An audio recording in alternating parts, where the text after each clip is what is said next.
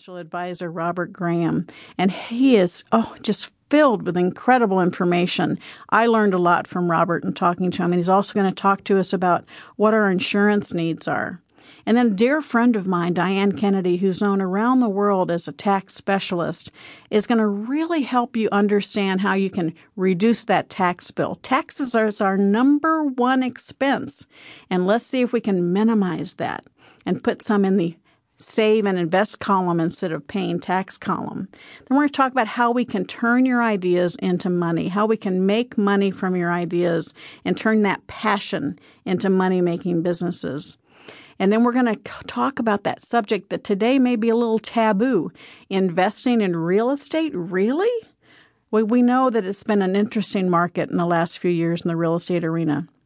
But it may very well be time for you to consider it. We're going to talk about the pros and cons of investing in real estate and getting back to the fundamentals of a good real estate investment.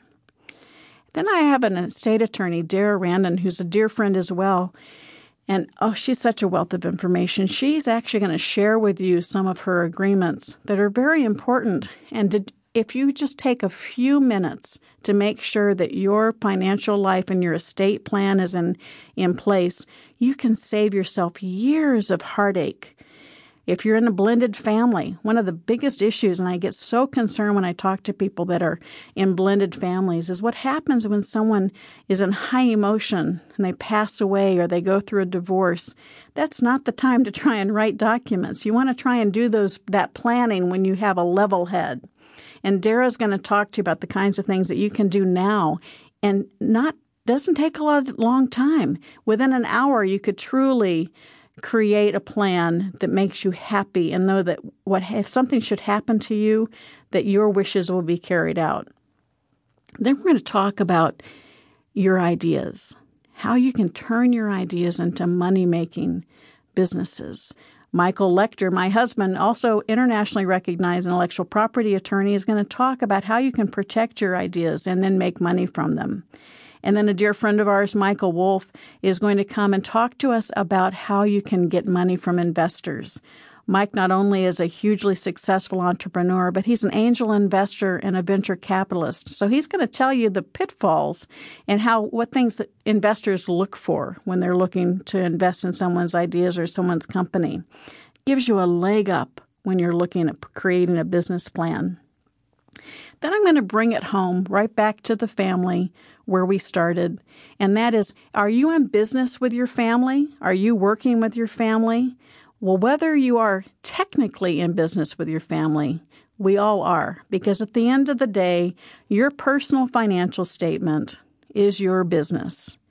Whether you're an employee or a business owner, if you're married, you have brothers and sisters, you have children, your personal financial statement is your family business.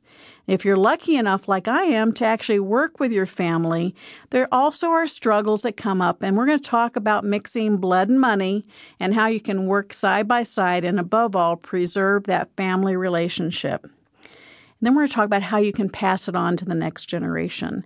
Not just wealth, but education. How can we responsibly educate our children so they don't become boomerangs. Um, a recent survey said 68% of baby boomers still support a child, uh, an adult child financially.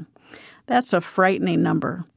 So we can help create responsible children and help them understand how they can add value and create value and create their own financial independence. That's how we got out of the Great Depression back in the late 1929s. That's when Napoleon Hill wrote the book Think and Grow Rich. During that time, he, he said, Whatever your mind can conceive and believe, it can achieve.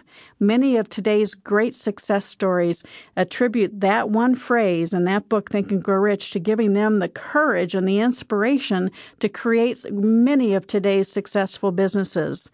And what's happened right now? The same type of environment as we found ourselves during the Great Depression is happening right now. I was honored when the Napoleon Hill Foundation asked me to work with Greg Reid to write Three Feet from Gold, which came out late in 2009. And we had the great opportunity to take that wisdom of Napoleon Hill and, and, interview 35 of today's top leaders, not just about their success stories, but about their